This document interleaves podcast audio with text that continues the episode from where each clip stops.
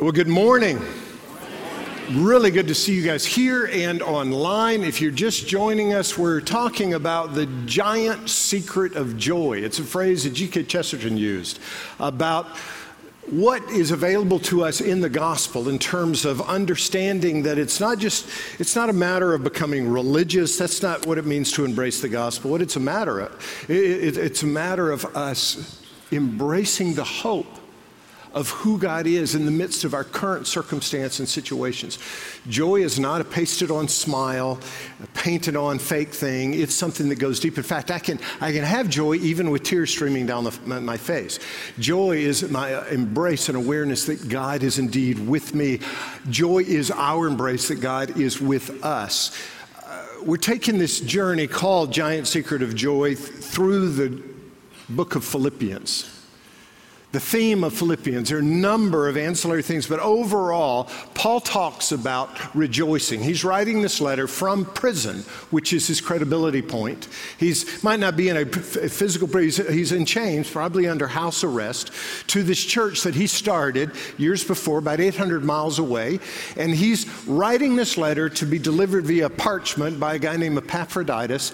And in the midst of circumstances that are anything less than ideal, he talks about rejoicing which is the power of the gospel. It's, this, it's the relevance of the gospel. It's not a matter of saying, hey, everything's okay. You know what? Everything's not okay. Paul wouldn't have said it's okay that I'm in chains, but he says, you know what? God is using these chains. These chains will not get in the way of what I can experience and encounter because of the gospel, this good news that God has bridged the gap between you and me to Him through Jesus Christ, restoring us in the original purpose that we're made for. In chapter one, Paul reveals that a, uh, there are a number of themes there, but a, a primary uh, way, key to joy, is in embracing gospel priority, prioritizing the gospel above all else. What does that look like? It looks like me revolving around Jesus and all my decisioning. I'm not expecting Jesus to revolve around me and all my preferences, but I revolve around him and his kingship regarding my journey. Chapter two, lots of themes, but a dominant one was a key to joy is, is gospel community. Chapter one, more about revolving around Jesus. You could if that's the case, then in chapter two, you could say that joy comes from reflecting Jesus. I can go deeper in my joy in terms of walking with him by reflecting him to you and to you, and vice versa. Now, chapter three, where we are, we've been here a couple of weeks. There's several themes going on, but one thing that just pops out is a, the, the gospel intimacy that Paul is grateful for. We, he mentions even, he's already mentioned a couple of times last week as we looked at this notion of knowing Christ. So it's not just revolving around Christ and reflecting Him, but it's, re, it's relating with Him. And it's relating Him in a, in a way where we are growing and where we are moving and where we're maturing. So if you've got your Bible, turn to Philippians chapter 3, start in verse 12. If you don't have a Bible, by the way, we'll give you one. Just let us know in the back, and uh, we'll hunt down a Bible for you if you don't own one. But if you didn't bring one with you and you do have one, you can read along with us on the screens. He says, Not that I, verse 12, Philippians 3, not that I've already obtained all this or have already arrived at my goal, but I press on to take hold of that for which Christ Jesus took hold of me. Brothers and sisters, I do not re- consider myself yet to have taken hold of it, but one thing I do, forgetting what's behind and straining towards what is ahead. I press on toward the goal to win the prize for which God has called me heavenward in Christ Jesus. I love this passage. It's powerful. Now, you guys remember a few weeks ago, I felt like I made a, a, fairly good biblical case for Moses being a golfer. Do you guys remember that? All right, so today I, I, I, might have a biblical case for Paul being a cyclist. We'll see. Now, Bicycles come in a variety of shapes and sizes, and sometimes you see a bike that just seems to fit somebody. Other times you see a bike that there might be just seem to be a little something off. But all bikes involve balance. Now, some bikes are easier to find balance on than others. But you know, right now, I'm pretty balanced on this bike, and it's because my, my, my feet and my legs, that I feel like are very proportionate to this bike, uh, are playing a role. Now, it's easier for me, you know, as a result, I don't really need to uh, uh, be moving or anything to find balance, but if I'm going to go somewhere, I'm going to have to lift my feet up. And then it could get quite interesting.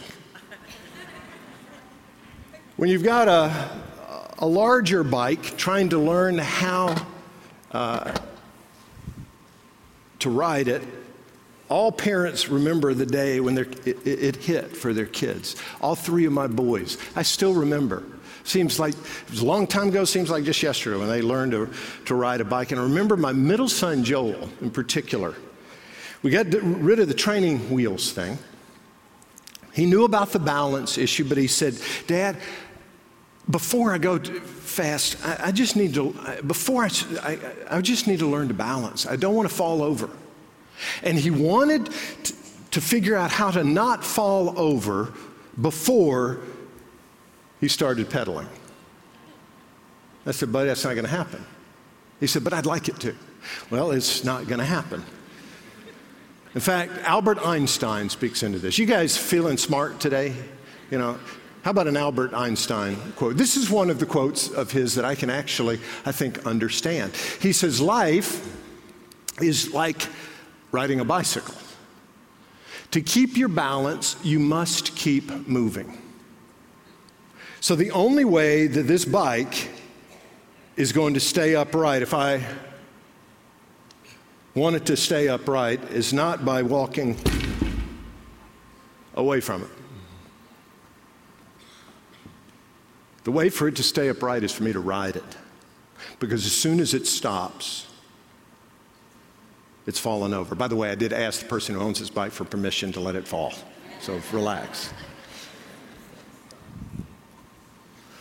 In this passage, Paul says we need to keep growing forward.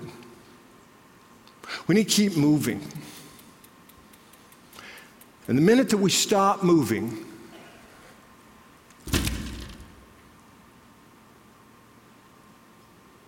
we stop growing. When we stop growing, we stop tasting the gospel. We stop being used by God for the cause of the gospel. We stop experiencing the gospel. And so in this passage, he walks us through how to keep the momentum going. In each of our walks individually, yes, but in our walk as a community. Remember, he's writing to the, Corinth, uh, to the Philippians as a church. This is an exciting time in the life and the story of Northland Church. And there is no more important time than now for us to together embrace what's it going to take for us to grow forward together, building on a rich, beautiful foundation of three plus decades. Where do we go from here? We ride into the future together. And Paul's going to help us do that.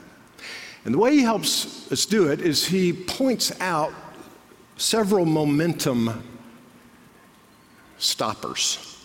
I'm going to call them paralyzing perspectives. Things that freeze us. You know, you're moving along, you're growing in your walk with Christ, growing and understanding that we're growing as a church, moving along, and then all of a sudden we stop. What causes that? Now, you and I would know from a bike what causes it is we stopped moving. But what stops us from moving? What stops us as we're growing? Here are four paralyzing perspectives that will stop movement in us as individuals, as we're maturing, as we're growing, and also in us as a church. Let's go back through this passage. Number one, Paralyzing perspective number one. What will stop our momentum, what will stop us from growing forward, is thinking too highly of our present maturity level. Thinking too highly of our present maturity level. Go back to the, the passage. First part of verse 12 and also the first part of verse 13. He says, Not that I uh, have already obtained all this or have already arrived at my goal. And then, first part of verse 13, he says, Brothers and sisters, I do not consider myself yet to have taken hold of it. Well, wait, wait a minute. This is the Apostle Paul. This is a guy that has planted churches all over Asia Minor, has been used by God significantly. I would think he's got a pretty good walk with, with Christ going on, don't you think? And he says, I haven't arrived. And he just, he's revealing to you and me, he says, I don't have too high of a view of my present maturity level. And so often we're riding along and saying, you know what? I think, look, I think I've covered some ground here. And we stop. And if we think too highly of our present maturity level, we stop growing forward. And really, the further we've gone in the journey, the more dangerous it is to, fall, to succumb to this. The, the, the, the, the more powerful a church's ministry, the bigger the opportunity. And the more likely it is that we'll think too highly of our present maturity level. I was flying one time with a friend of mine who's a private pilot. We're up over the panhandle of, of Florida. And I'm over in the right hand side of the seat, you know, the co pilot seat. You feel all important there because you know, the pedals are moving. You're not doing anything, but the pedals are moving, the stick's going. And we're walking, uh, we're flying along, and just out of the blue, I've got my headsets on. He, he, talks to me. He says, Hey, Matt. His name was Tommy. He said, Hey, Matt, you know what? It just was, this was so random. Uh, I'm enjoying the view. Everything's going great. And he says, Hey, Matt, you know what the worst thing that can happen to a pilot is?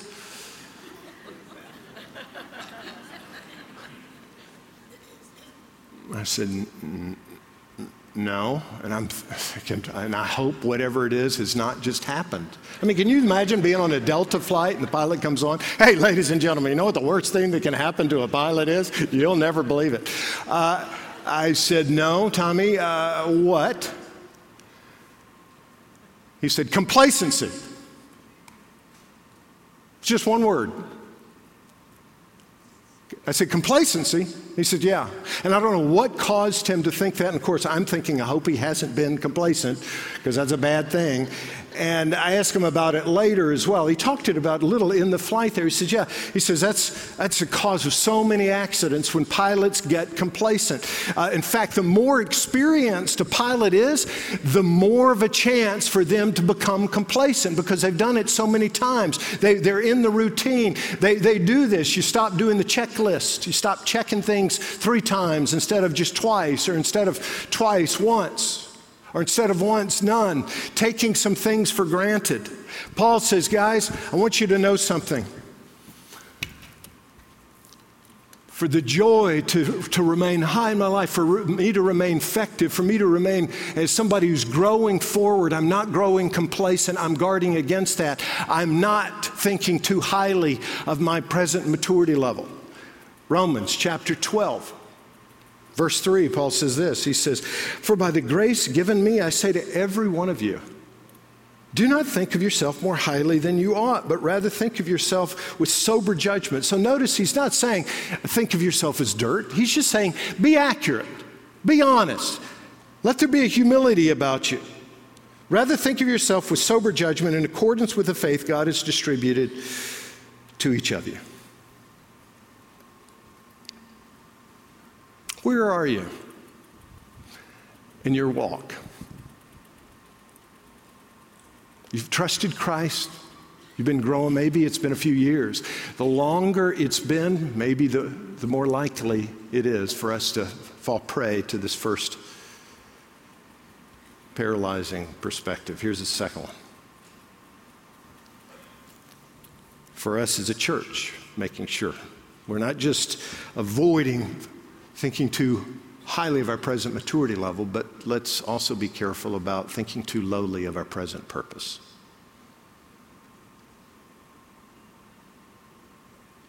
Paul says, you know what? I, I'm guarding all the time from thinking too lowly of my present purpose. I, you know, that spiritual gift of clarifying the obvious that I've got. Here's the deal bikes for serve a lot of purposes, but my, I think the number one purpose of a bike is to go from point A to point B. And Paul says, I have not forgotten point B. I have not forgotten where I'm headed. I'm not, have not forgotten what I'm, what I'm for. Let's go back to the text. Verse 12, not that I have already obtained all this or have already arrived at my goal. Now look at the second part of verse 12. He says, But I sit back, take it easy, because you know what? No, no, no. What does he say? He says, I press on to take hold of that for which Christ Jesus took hold of me. It's a great image.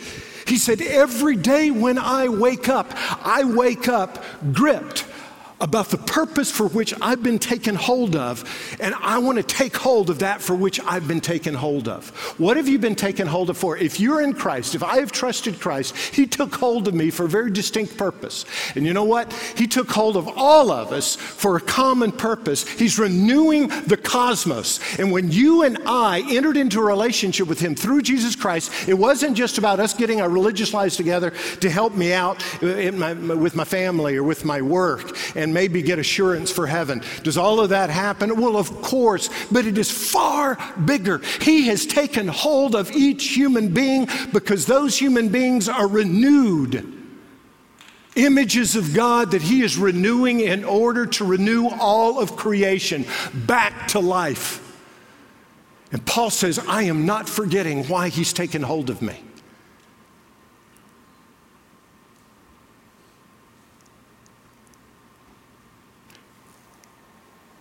Why did he take hold of Northland Church years ago?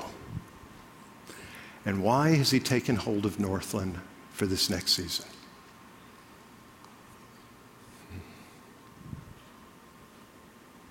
A couple of weeks ago, I was packing up my office, my Colorado office. I'm in a uh, office building with a law firm, actually, where my library is, and um, there's this seminar room right next to my conference room. It's in a separate, separate room. And I was walking through there as I was packing. And uh, this law firm is uh, a legacy estate planning law firm. They, they help people plan their estates. And, and the theme is leaving a legacy. And they do a lot of that. And they'll do these seminars uh, several evenings a week as people come in and they kind of give them an overall presentation of all right, think through your life. What's the big picture going on in your life? And a couple of weeks ago, I noticed that they, there were three large chalkboards leaning against the wall. And I, I noticed them right away because you don't see chalkboards a whole lot anymore. And I, I know the, the principal of this firm, and I, and I thought, this, this, is very cool. She is, she's pulled off another one. And she, she had these chalkboards made, and at the top was a caption printed already Before I die, I want to. It's, and then staring at those, boy, I just stopped for a while, and then obviously I took a photo of them. I started reading the individual phrases, and over the course of a number of evenings, evidently she had given the participants the piece of chalk, and you go up and you put something down. Before I die, I want to. And there were some pretty profound things there. I mean, one was find Bigfoot. Another one was kill zombies. I thought, wow, this was this a middle school uh, thing? No. Uh, there were some other ones that were, were, on the same level, kind of in terms of profundities. See Dan grow hair. Okay, boy, there's a life purpose for you. Uh, before I die, I want to eat the world's largest burger. Hmm. Before I die, I want to go to the haunted Brewfest. Oh, setting goals pretty high, are you? Before I die, I want to get my fifth hole in one. I got a problem with that one. I'm not sure I believe that one right there, but that they've really gotten four holes in one already. Uh, before I die, I want to hug a unicorn. Right. I actually think that's more likely than getting a fifth hole in one, but that's a different story. Before I die, remember this is in Colorado. Before I die, I want to get high. Before I die, I want to hug a cobra. I think that's actually related to the previous one of getting high. I'm not sure. Before I die, I want to eat a whole pack. I want to eat a whole pack of Listerine strips, or eat Shakey's Pizza again, or meet Kanye West. Really? That's what you want to do before you die. Then, it, uh, but there were also mixed in with those some that took a little bit more thought, and they were getting the purpose of the exercise. Before I die, I want to learn to let go. Before I die, I want to love others as much as I love myself. Before I die, I want to live every moment. Before I die, I want to inspire others. Before I die, I want to love again. Before I die, I want to help people who can change the world. Before I die, I want to find truth. Before I die, I want to wake others up. Before I die, I want to not be on an island of one. Before I die, I want to bring part of heaven down here. Before I die, I want to see hate end. Before I die, I want to experience God's peace once more. Hmm. What happened in their life? Before I die, I want to be a leader for Christ and bring people to know Him. That was on there. I think it was on the same one about want to eat a whole pack of Listerine strips. I'm thinking, all right, hmm. If I had a chalkboard up here and gave you a piece of chalk, what would you put? That whole calling, you see, Paul views all of life in terms of calling. You see this over and over in his epistles. In fact, the word for church, the Greek word for church that's most often translated into English church is ecclesia. It comes from the root word kaleo or kalein, which is call, to call. What church is, is not a religious assembly alone, it's not a building for sure. It's a community of men and women who have been called. Called out of darkness into light, called out of death into life. Church is not about staring at the back of somebody's head for an hour and a half when it's convenient and when the Super Bowl is delayed a little bit until late evening. Church is about us together taking hold of that for which we have been taken hold of. And it's a powerful thing, absolutely. And it's a you show me a group of people, show me a community. It can be a smaller group or a larger group. Men and women who are not just kind of going through the motions, but are saying, let's together take hold of that for which we've been taken hold of. Let's not think too lowly of our present purpose right now. Peter encourages us. He writes in 1 Peter chapter 2 verse 9 and 10 he says, "But you're a chosen people, you're a royal priesthood, you're a holy nation. You're a people belonging to God, that you may declare the praises of him who did what? Called you." out of darkness into his wonderful light. Once you were not a people, but now you are the people of God. Once you had not received mercy, but now you have received mercy. There is a significance about who you are as a people, Peter is saying. And it's a people that have a purpose, a people that have a calling. So I've got an exhortation, I've got a request, I've got an encouragement, all wrapped into one. You guys ready? Here it is. I'd like to ask you to pray for this next three months in Northland Church's journey. Because as leaders, we're going to go through a visioning process, a dreaming process. What is the vision that God has for Northland, building on the foundation of these 30 plus years? What's He taking hold of us for now? Uh, I'd encourage you to do that individually as well, because if you don't,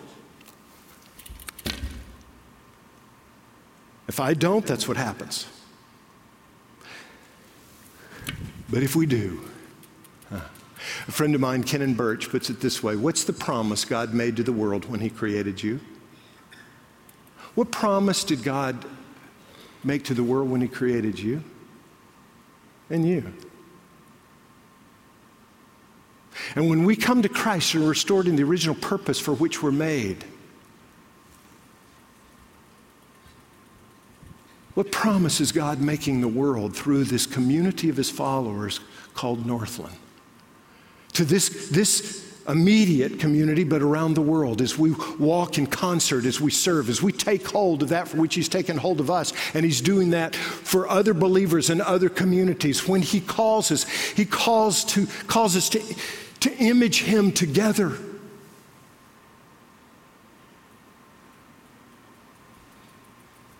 Can I ask you to pray for us? Some of you be invited to participate. If you feel free to touch base with us. It's key. Basically, it's us just renewing our understanding. What's He taken hold of us for? A French aviator and writer back in the early part of last century, Antoine de Saint Exupéry, wrote this. He said, If you're going to get a group of people together to start dreaming, if you want them to build a boat, this is what you do. You don't right off the bat try to get everybody together and get some wood and get the plans together. It's wood and plans necessary, of course it is, but here's the bottom line. If you want to build a ship, don't just, don't at first drum up people to collect wood and don't assign them tasks and work, but rather teach them to long for the endless immensity of the sea. Then we'll figure out the wood and the plans after that. What is the endless immensity? Of the sea before Northland Church? Do you realize what an opportunity you have?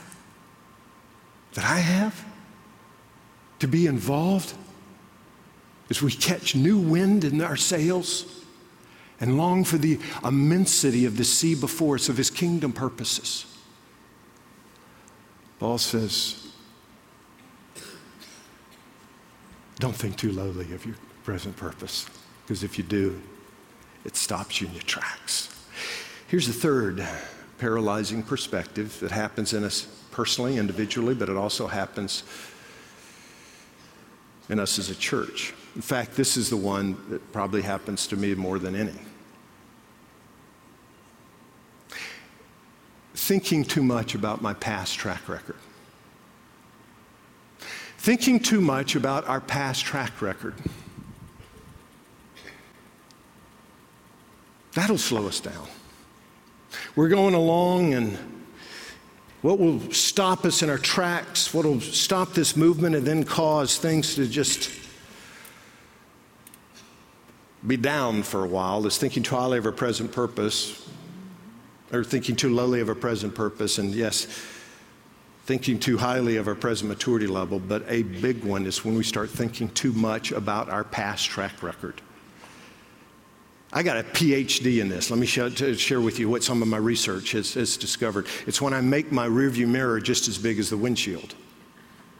Something, your windshield breaks, you're going to take it into the uh, repairs in the body shop and get them to replace your rearview mirror. What would happen if they went back into the room, the supply room back there, and they brought out a rearview mirror that was the same size as the windshield? And they start kind of maneuvering it to get it into the through the side. And you say, "Well, what are you going to say?" No, no, no, no, no, no. What are you doing? And he says, "Well, you know, what if you were to say, you know what? You need to know what's happened behind you. What are you going to say? Of course, we're going to say, of course we do. But what's more important is that I see what's happening through the windshield." Go back to the text. Verse 13 second half of it. He says, Brothers and sisters, I do not consider myself yet to have taken hold of it, but one thing I do, forgetting what is behind and straining towards what is ahead.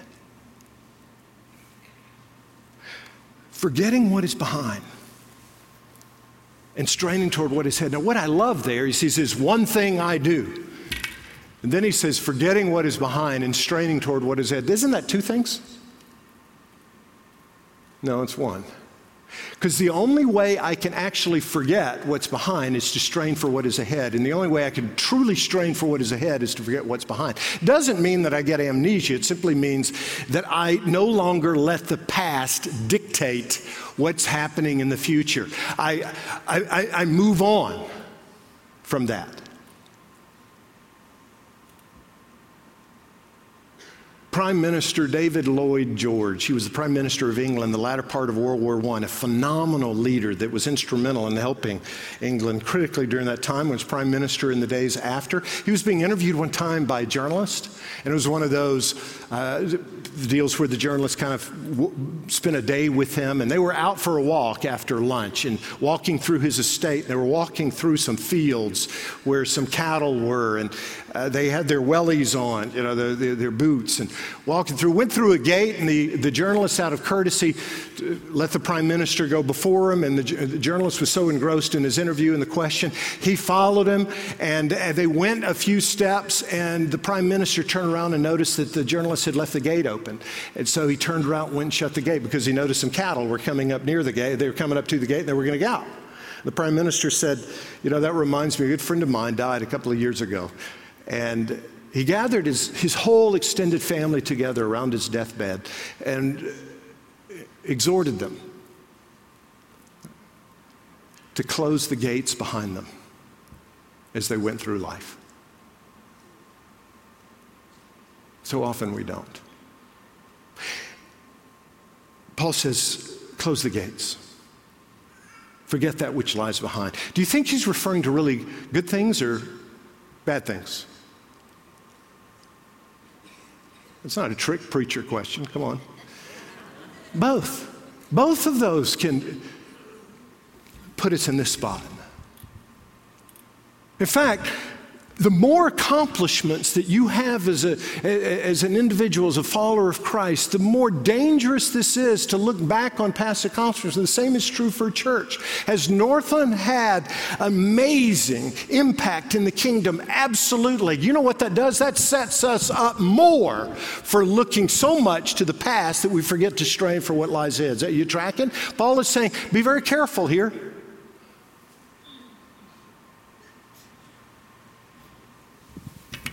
You don't get on a, backward, a uh, uh, bicycle backwards. You guys want to see me ride it backwards? It's not going to happen. But it's also the difficult stuff as well. So take a look in your rearview mirror just for a moment. Take a glance. What is it back there that's wooing you, that's luring you, that's paralyzing you? Take a look at some possibilities. Is it past sin? What that past sin will do is paralyzes with shame and guilt. Or past accomplishments paralyzes us with pride, past decisions paralyzes with regret, betrayal. Some of you are still in the midst, maybe, of the ache of that, and we get paralyzed by bitterness.